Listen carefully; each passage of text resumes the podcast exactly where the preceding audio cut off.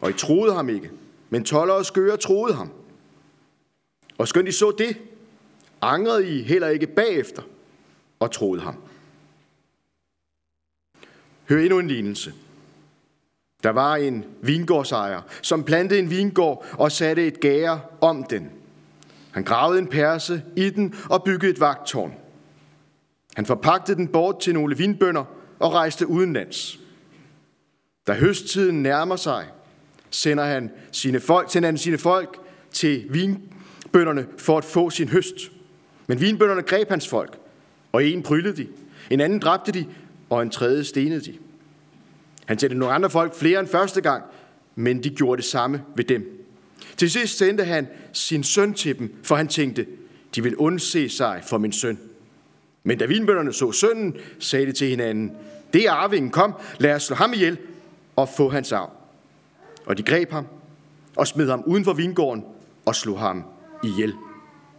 Når nu vingårdens ejer kommer, hvad vil han så gøre med de vinbønder? De svarede ham, et ondt endeligt vil han give de onde, overlade vingården til andre vinbønder, som vil give ham høsten, når tiden er inde. Jesus sagde til dem, har jeg aldrig hørt, har jeg aldrig læst i skrifterne, den sten, bygmesterne vragede, er blevet hovedhjørnestenen. Det er Herrens eget værk. Det er underfuldt for vores øjne. Derfor siger jeg, ja, Guds rige skal tages fra jer og gives til et folk, der bærer dets frugter. Og den, der falder over denne sten, bliver kvæstet, men den, som stenen falder på, vil den knuse. Amen.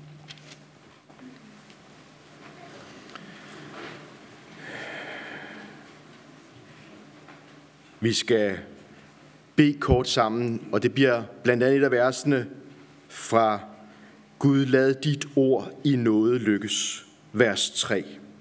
Gud, opklar de tåger, som udspindes af uforstand og mandevid. Dræb al den hovmod, som her findes. Gør vantro stum, som volder strid. Driv hyggeleri til helvede bort. Alt sandt og godt lad vokse stort. Herre, kom nu og åbn dit ord for os, så vi kan forstå det. Og så beder jeg om, at du også vil åbne os for dit ord, så det må trænge ind og gøre sin gerning.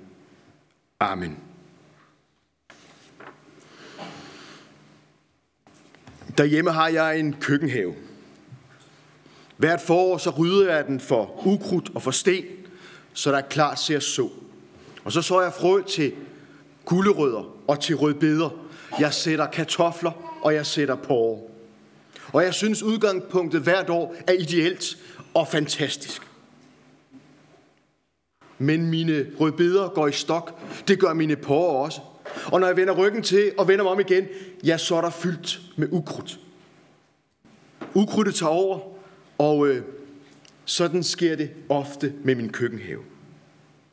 Men min køkkenhave er en ting. Hvad med Guds have? Hvorfor giver den ikke ædle vindruer? Han har jo gjort alt ideelt. Han har givet os alt, hvad han kunne. Han har ordnet det, så det er i orden.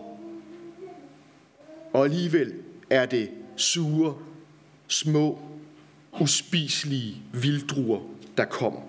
Det siges til Israel folk, det siges til Adam og Evas slægt, det siges til os, fromme og ufromme.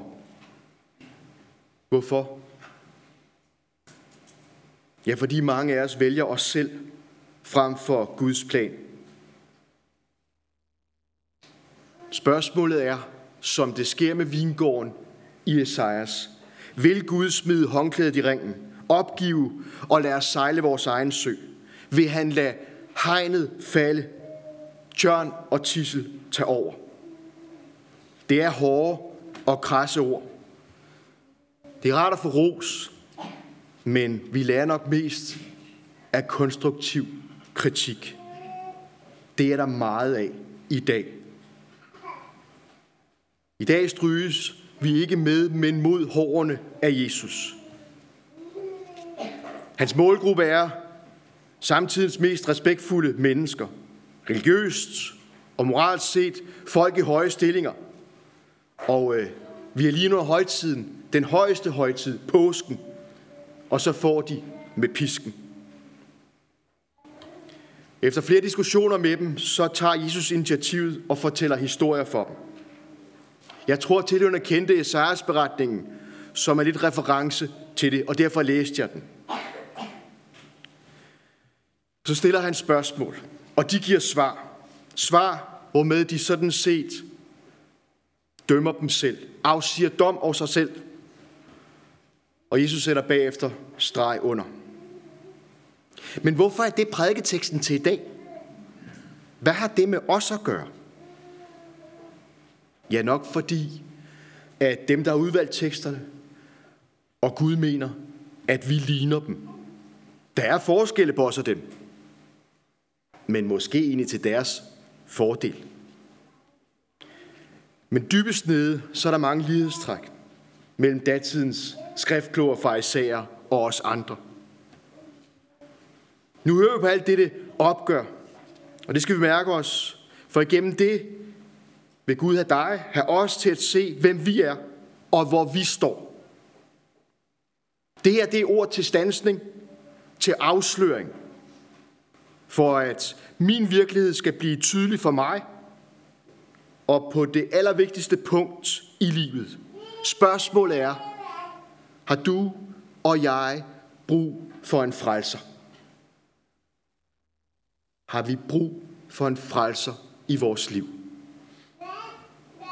Denne erkendelse om at bruge for en frelser, det er det, som er det vigtigste for Jesus at få os til at reflektere over. Har vi brug for en frelser?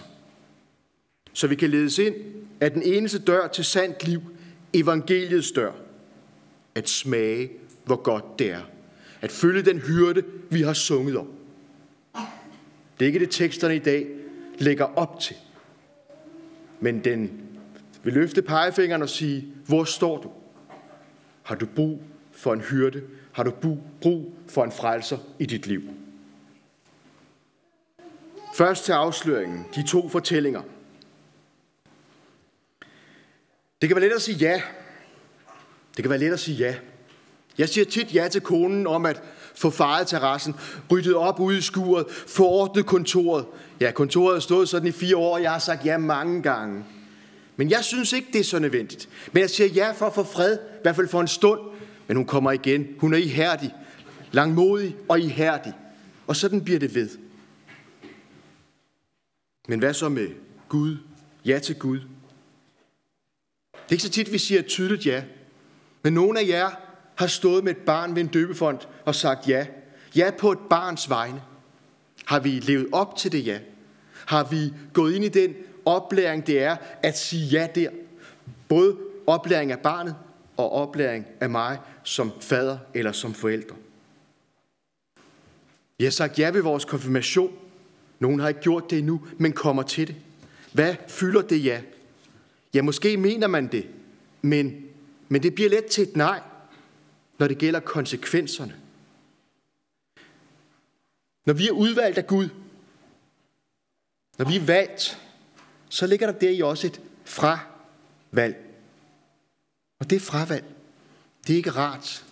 Jeg ved ikke, om det nogensinde har været rart, men det er ikke rart i tiden i hvert fald.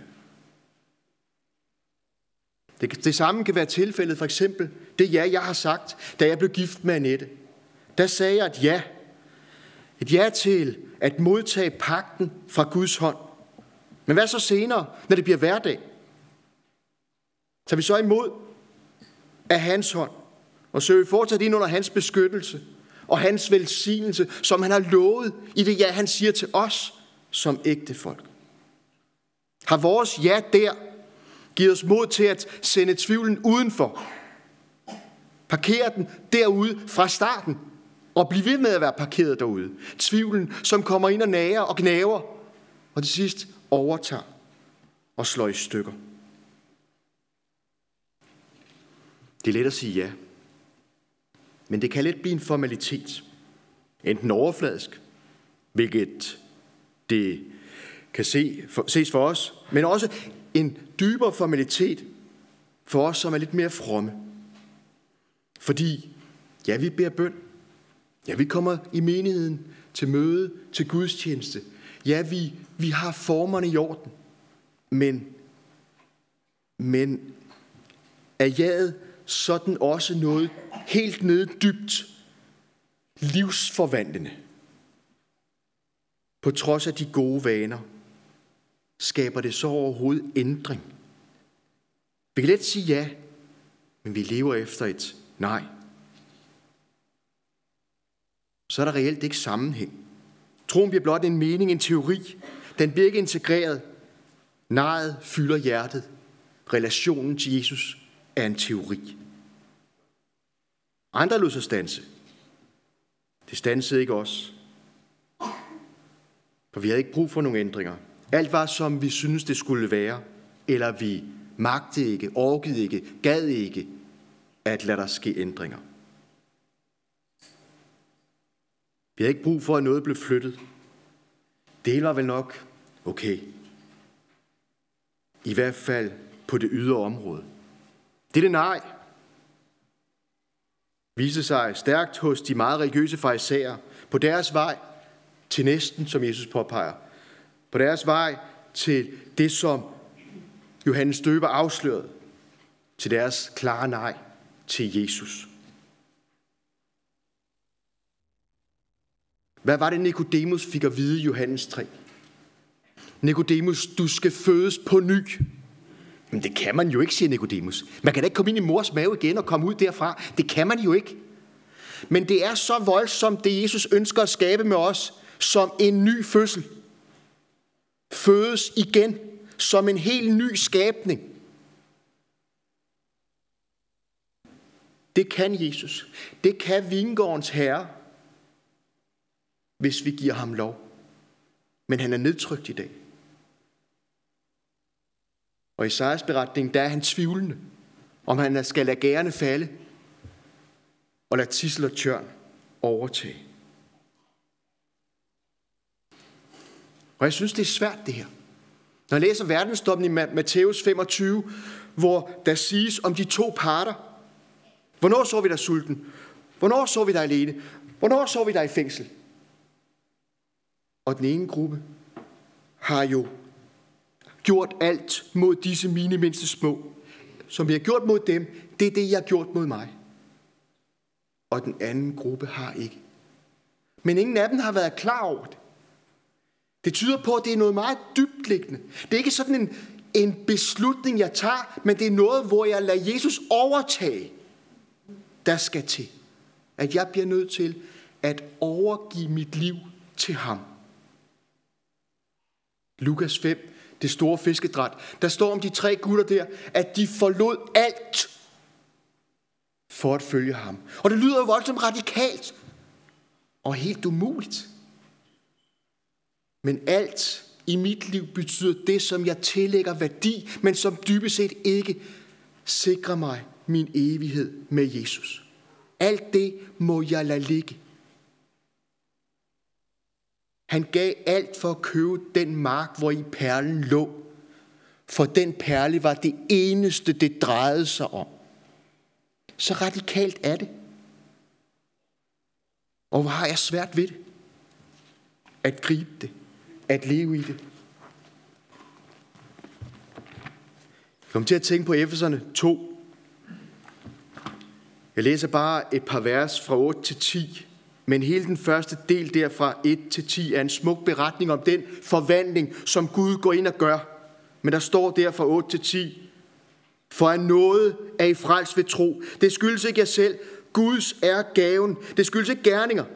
For at ingen skal have nogen at være stolt af. For hans værk er vi, skabt i Kristus Jesus til gode gerninger, som Gud forud har lagt til rette for os at vandre i. Det er hans løft. Det er det, han vil udvirke ved os og i os, hvis vi giver ham lov. Ja eller nej. Den anden historie om vinbøndernes meget skarpe nej til vingårdens ejer. Et nej, der viser sig tre gange, og hver gang med et mere og mere intenst nej. Nu er det svært at forstå, hvad forskellen er på at blive slået ihjel og blive stenet. Jeg tænker, resultatet er nogenlunde det samme. Og jeg ved ikke, hvordan de slog ihjel på en blid måde i forhold til at blive stenet på en voldsom måde. Men, men det skal jeg ikke hænge mig i. Samtidig er de også nogle interessante folk, som tror, de kan få en arv af en ejer ved at slå hans søn ihjel. Så er man godt nok naiv. Øhm. Men det siger noget om den absurditet, måske egentlig, som jeg i praksis lever mit praksisliv ud fra. Det går jo nok. Jeg kommer nok med. Nej, jeg vil ikke ændre noget. Jeg er jo lige så absurd i min praksisoverbevisning nogle gange, som disse vinbønder er. Det er et voldsomt opgør, som Jesus går ind i med Israels folk, der gang på gang i deres religiøsitet afviste Gud ved at lukke munden på hans budbringer profeterne. Og til sidst på sønnen selv, arvingen Jesus. Når Jesus her siger, at de vil slå sønnen ihjel, så sker det nogle få dage efter, at han kommer med det her udsagn på tempelpladsen. Fordi det her, det er den sidste gang, Jesus er der. Og få dage senere, der har de slået ham ihjel. Her forudsiger han det. Og dem, der lytter til det, det er dem, der får ham slået ihjel.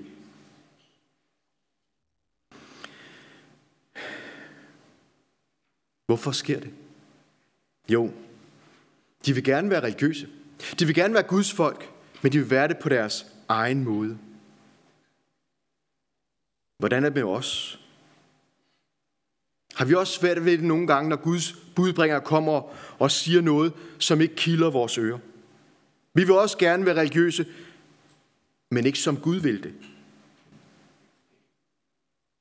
Bygger vi også vores liv op på vores egen religion, uden at integrere Jesus som hovedpersonen?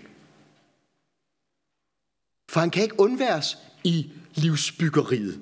Han er hovedhjørnestenen, og uden ham vil det falde sammen.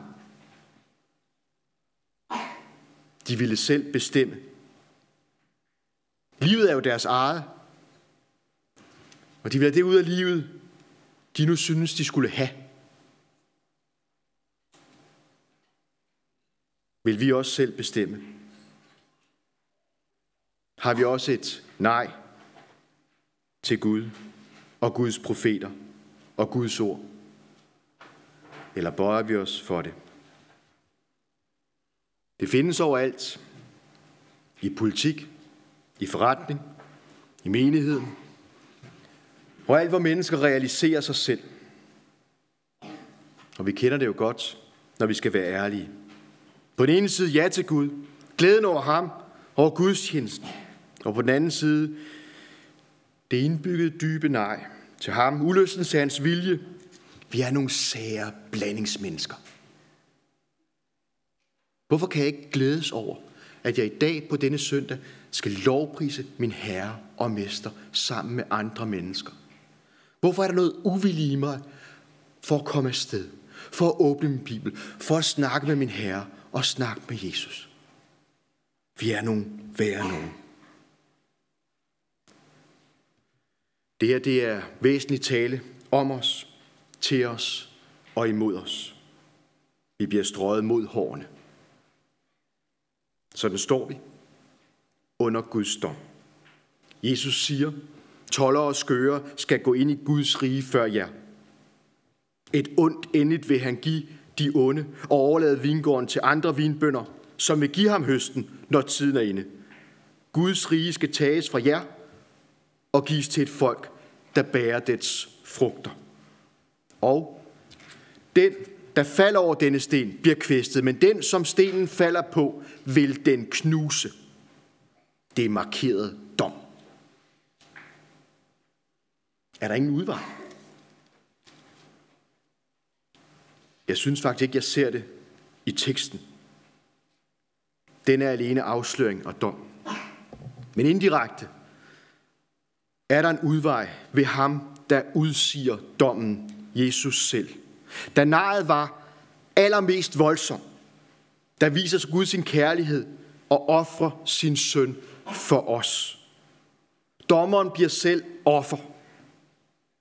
Da vores ondskab var på sit højeste, og vi slog ham ihjel, der bragte han selv derigennem offeret for vores nej. Nogle tænker måske, nej nej, det passer ikke. Jeg har ikke slået Jesus ihjel. Det, det var jo Israels folk, det var jo jøderne. Det er dem, Jesus snakker om. De slog ham ihjel. Jeg har ikke noget med det at gøre. Men her er den mest smertefulde erkendelse i forhold til Gud. Jeg var med til at korsfeste Guds søn, Jesus. Måske mindes i linjen i sangen den kærlighed, som Gud har vist, hvor der står, Min søn har bragt ham til det sted, hvor han nu hænger udstrakt. Min søn. Ved korset mødes vores nej og Guds kærligheds ja til os fordømte. Han døde og blev derefter ved opstandelsen til hovedhjørnestenen. Den eneste, der er stærk nok til at bære sådan nogen som os. Ved sin forsoning og sit liv, og til at mestre den ondskab, der omgiver os og findes i os. Esajas blev sat til at profetere det. Mennesket i Adam og Eva, det udvalgte folk, os som menighed. Selv i forhold, selvom forhold er ideelle, så er vores lyst til fravalg af Gud stærkest. Vores selvliv ender i grøften. Min overskrift til den her prædiken, som jeg ikke har sagt før nu måske, den er, håbet er hos den, der fortryder.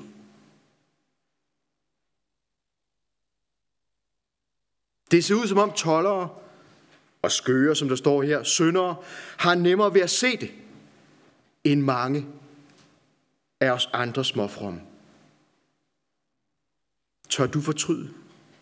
Tør du vende om? Den yngste af de to fortabte sønner i Lukas 15 gik i sig selv ud af svinene, angrede og fandt nåde og nyt liv. Den ældste står udenfor.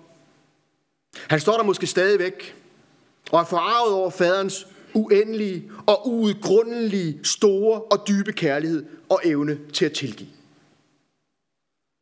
Hvor står du? Gud står fast. Ikke ved at slå af på sine krav, ændre sit væsen, men ved at give sig 100% hen for os igennem Jesus. Hans ufattelige måde at være Gud på, skal få os til at ændre os og fortryde, så vi går ind i en skabende anger. Der gør vi op med vores selvliv over for ham og modtager en ny begyndelse. I hans tilgivelse får vi mulighed for at sige ja til ham med lovsang og næstekærlighed. I det vi lader ham være den han er, herre os. Herre over os. Giv ånden plads til at virke denne åbenbaring og denne forvandling i dit liv i dag. I teksten står der, derfor siger jeg, Guds rige skal tages fra jer og gives til et folk, der bærer dets frugter. Hvad menes der her? Jeg tror, der kan menes flere ting. Jeg kom til at tænke på David i salme 51. Frugten kan være anger og fortrydelse af vort hårdmodige nej, og så gå ind under Guds dom med bøn om noget. Det er vores eneste chance for at undgå et ondt endeligt, at vi ydmyger os og beder Gud selv virke den rette frugt i os. Så vil den topsten, hovedhjørnestenen, som kunne have knust os, i stedet blive vores værn. Noget er at kunne se sin egen synd, erkende, jeg har brug for en frelser i dag. David skriver det sådan i salme 51, 18 og 19. For du vil ikke have slagtoffer, og bringer jeg brandoffer, tager du ikke imod det. Mit offer, Gud, er en sønderbrudt ånd, et sønderbrudt, sønderknust hjerte afviser du ikke, Gud. Amen. Vi skal bede kort. Herre og frelser. Tak fordi du har talt til os, og fordi du derved har vist os din sandhed. Giv os mod og tro til at indse, hvad der er sandheden om os og om dig, så vi våger at fortryde, angre og leve i et ja til dig igen, og vi vil med at gøre det, også når vi mærker vores nej. Herre, virk dette i os. Amen.